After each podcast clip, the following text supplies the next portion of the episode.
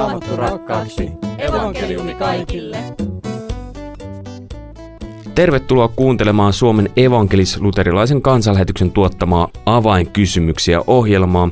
Minä olen tässä juontajana ja kysyn ja esitän kysymyksiä, joita hyvä kuulija sinäkin voit lähettää tänne joko menemällä avaimia.net-sivustolle ja siellä on sellainen kohta kuin palaute, niin sieltä pystyy lähettää ja nämä kysymykset yleensä julkaistaan nimettömänä, paitsi jos toisin tahdotaan. Ja sitten on myös olemassa puhelinnumero 044 447 7841. Eli siihen voi lähettää joko tekstiviestillä tai vaikkapa WhatsAppilla viestiä, joko ääniviestinä tai sitten kirjoittaa itse. Ja jos lähettää ääniviestin, niin se voidaan sitten ihan tässä ohjelmassa julkaista äänitiedostona. 044 447 7841. Ja tällä kertaa vastaamassa on Uudentien päätoimittaja Leif Nummela. Tervetuloa. Kiitos, moi. Ja Lefa tulee olemaan myös tämän vuoden viimeisessä jaksossa ja se tulee olemaan vähän erityisjakso.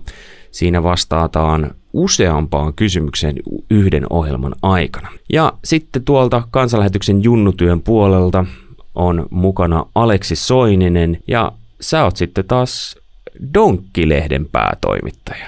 Joo, kiitos. Kiva olla ja päätoimittajat täällä kolistelee nyt niin. päitään tällä kertaa. Kyllä, päät kolisee. Katsotaan kuinka kolisee yhteen, kun aletaan kes- esittämään kysymystä, joka on, että onko ihmisellä joka tilanteessa vapaa tahto?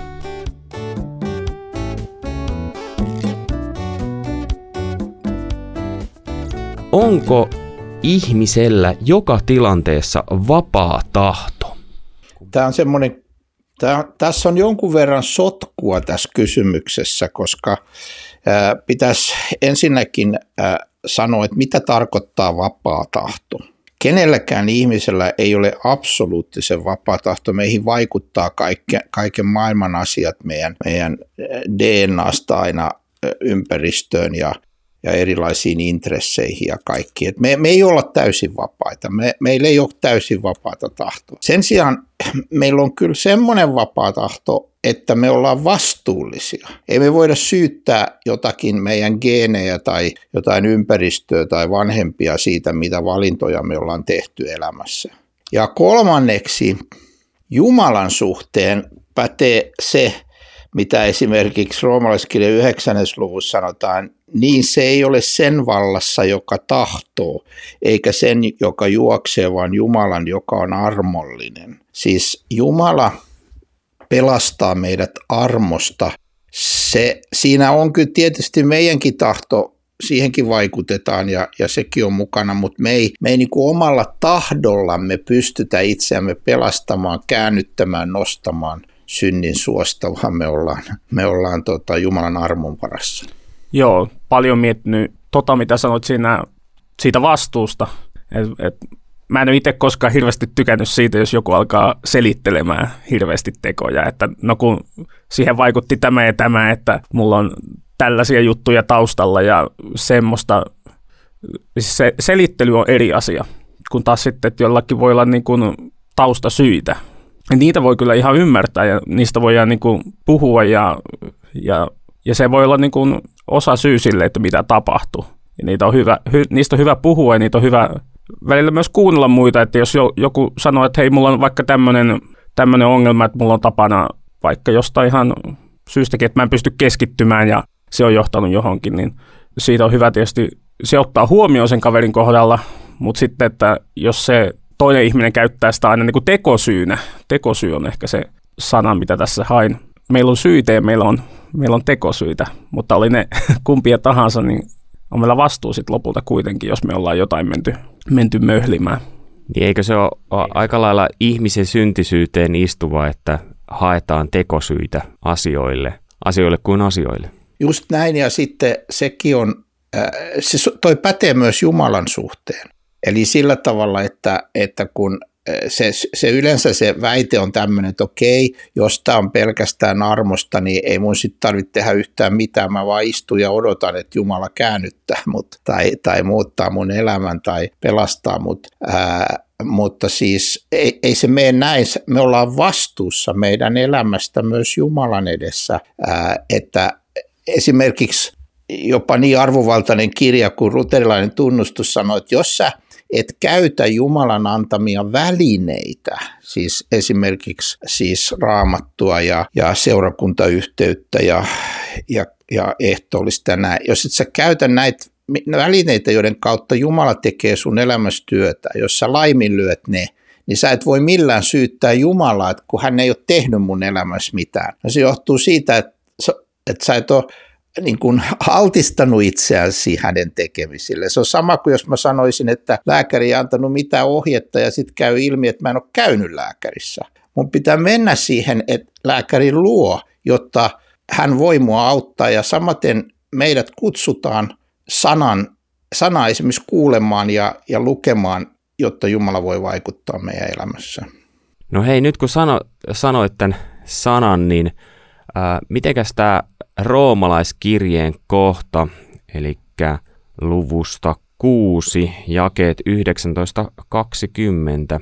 En tee sitä hyvää, mitä tahdon, vaan sitä pahaa, mitä en tahdo. Mutta jos teen sitä, mitä en tahdo, en tee sitä enää itse, vaan sen tekee minussa asuva synti. Odotas, eli sanotaan vielä kerran, tämä on aika tämmöinen kiamurainen kohta. Monelle kyllä varmaan tuttu, mutta en tee sitä hyvää, mitä tahdon, vaan sitä pahaa, mitä en tahdo. Mutta jos teen sitä, mitä en tahdo, en tee sitä enää itse, vaan sen tekee minussa asuva synti. Toi just osoittaa sitä armon tarvetta.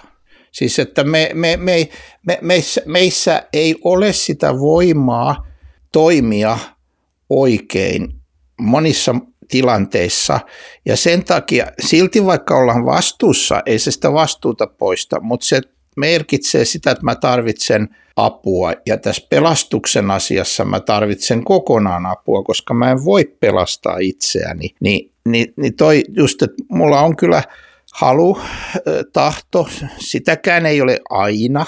Sekin voi olla niin vahingoittunut, että mä en edes halua hyvää, mä haluan pahaa. Mutta siksi just mä tarvitsen pelastuksen asiassa sataprosenttisesti riippuvaisena Jumalasta, niin hänen apuaan. Joo, hirveän usein haluaisi tehdä, haluaisi tehdä oikein, mutta, mutta silti, tulee, silti tulee tehtyä sitä pahaa, mitä en tahdo. Sitten sit mä voisin sanoa, että no en, en, en se minä ollut, se oli tämä, se oli tämä minun syntini, mutta vastuu nyt ei vieläkään, sillä, tälläkään sitä ei saatu siirrettyä sitä vastuuta, että että avun tarpeessa ollaan, ollaan taas, ihan niin kuin Leffa sanoikin. Just noin, ja mä, mä itsekin kamppailin tämän kanssa erittäin voimakkaasti niin kuin nuorena kristittynä, että miksi mä en niin kuin, saa tätä mun elämääni muutettua. Ja sitten joutuu niin kuin, turvautumaan juuri siihen. Toi kohta, minkä luit, niin se koko kuudes lukuhan päätyy semmoiseen niin kuin vapauttavaan huokaukseen, että kiitos Jumalalle meidän Herramme Jeesuksen Kristuksen kautta, kun Paavali huokaa, että kuka mut sitten pelastaa tästä tilanteesta, kun mä en aina halua, ja jos mä haluan, niin mä en pysty. Niin kuka mut tästä tilanteesta pelastaa, niin juuri sitä varten Jeesus tuli. Ja juuri siksi hän kuoli sun puolesta, että hän pelastaa meidät tästä tilanteesta, jossa niin kuin hyvin Alex sanoit, että, että niin, kuin, niin monesti tekee mieli tehdä oikein ja sitten huomaa taas tehneensä väärin.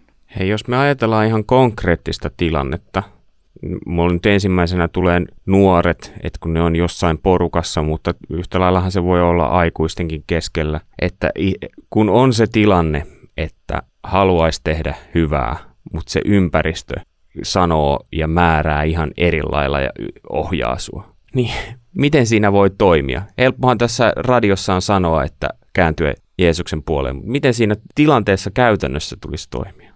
Niin, no tilanne tietysti vähän nyt riippuu siitä, että kuinka nopeasti se tilanne tulee siinä vastaan, että kuinka paljon on aikaa, aikaa varustautua, valmistautua. Mutta tota, no klassikko esimerkkihän on, että, että jos kaverit hyppää kaivoon, niin menetkö perässä. No se nyt on ihan sama juttu, että tässä kun se tässä turvallisessa radiokopissa sanotaan, niin se on taas helppo ajatus. Että enhän minä nyt tietenkään sinne kaivoon hyppäisi. Mutta sitten kun se tilanne tulee päälle, että kaverit on tekemässä jotain, mitä itse tietää, että tämä ei ole nyt hyvä, tämä ei ole oikein. Se ei, se ei ole helppoa siinä tilanteessa, mutta ehkä silti, vaikka se tilanne tulisi kuinka nopeasti, niin yleensä siinä on kuitenkin edes mahdollisuus se pari sekuntia edes niin kuin hetki miettiä, että niin kuin laske nyt edes kymmenen ja mieti, että, että mitä, sä, mitä sä tällä saavutat, jos sä teet tämän väärän jutun, koska useimmiten se motivaatio siihen lähteä tekemään sitä väärää, mitä, mitä kaveritkin tekee, niin se on, että mä haluan pysyä porukassa, mä haluan, että mua arvostetaan, mä haluan, että mä haluan olla osa sitä, sitä jengiä. Jos miettii niitä itse niitä tilanteita, mitä nyt vaikka nuorempana on tullut lukiossa vaikka tämmöisiä tilanteita vastaan, niin tota, ja yläasteellakin, no ylipäätään nuorempana, niin kyllä ei, ei sillä ollut vaikutusta. Et jos mä lähdin mukaan johonkin hölmöilyyn tai en lähtenyt mukaan johonkin hölmöilyyn, niin sillä ei ollut koskaan vaikutusta siihen, että kuuluuko porukkaa vai ei. Joskus jopa siitä sai arvostustakin, kun ei lähtenyt siihen. Että ihan päinvastoin, että sai sitä arvostusta kuulu enemmän porukkaan, kuin uskalsi olla omilla jaloillaan. No mitäs Lefa, teillä on Aleksin kanssa muutama vuosi ikäeroa, niin Aleksin eduksi. joo, totta, mutta, mutta, mutta siis ää, joo, juuri noin, se, no, noinhan se on. Mulla on sama kokemus, että kun mä tulin uskoon ja jengi, jengi siihenkin aikaan jo niin kuin, ää, osas bailata rajusti ja käytti huumeita ja teki kaikkea hölmöä, mutta tota, ei, ei, se, ei se multa vienyt mitään ystävyyttä eikä, eikä kunnioitusta ehkä päinvastoin, että mä en lähtenyt sitten aina mukaan. Musta on tärkeää, ettei lähde aina mukaan. Jos tilanne on se niin kuin vanhassa country-laulussa, että all you ever do is bring me down, että ainoa mitä sä saat aikaa, että sä vedät mua alas, niin siinä, siinä vaiheessa kannattaa miettiä, että onko tämä ihminen tai tämä jengi, niin on, onko tämä mulle rakentava yhteys ollenkaan.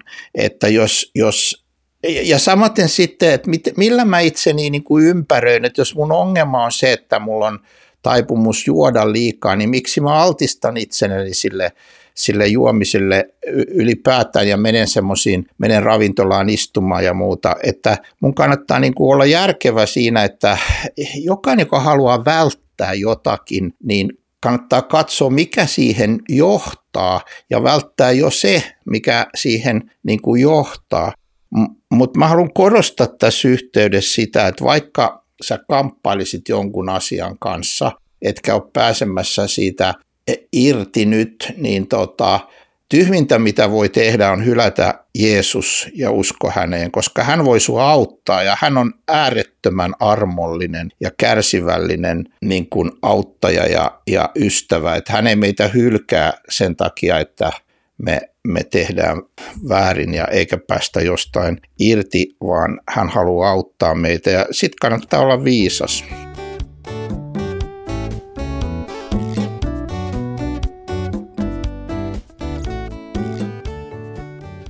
Hei, kiitos oikein paljon Aleksi Soininen, joka Donkkilehdestä tunnetaan, ja Leif Nummela, joka tunnetaan Uusitie-lehdestä. Ja Uusitie-lehteen liittyen, niin tämä sama kysymys tai vähän tämän samaa aihepiiriä käsittelevä kysymys tulee löytymään Uusitie-lehdestä, joka ilmestyy 25. marraskuuta ja siellä tulee sitten varmaan olemaan pikkasen eri lailla käsiteltynä tämä kysymys. Ja tänne tosiaan saa lähettää kysymyksiä avaimia.net löytyy sieltä sellainen palautelomake. 044 44 77 814. Eli kysymyksiä puhelinnumeroon 044 77 814. Minä olen Mika Järvinen ja kuuntelit juuri kansanlähetyksen tuottamaa avainkysymyksiä ohjelmaa. Ja toivotan sinulle oikein hyvää viikonlopun jatkoa ja sanon moi moi.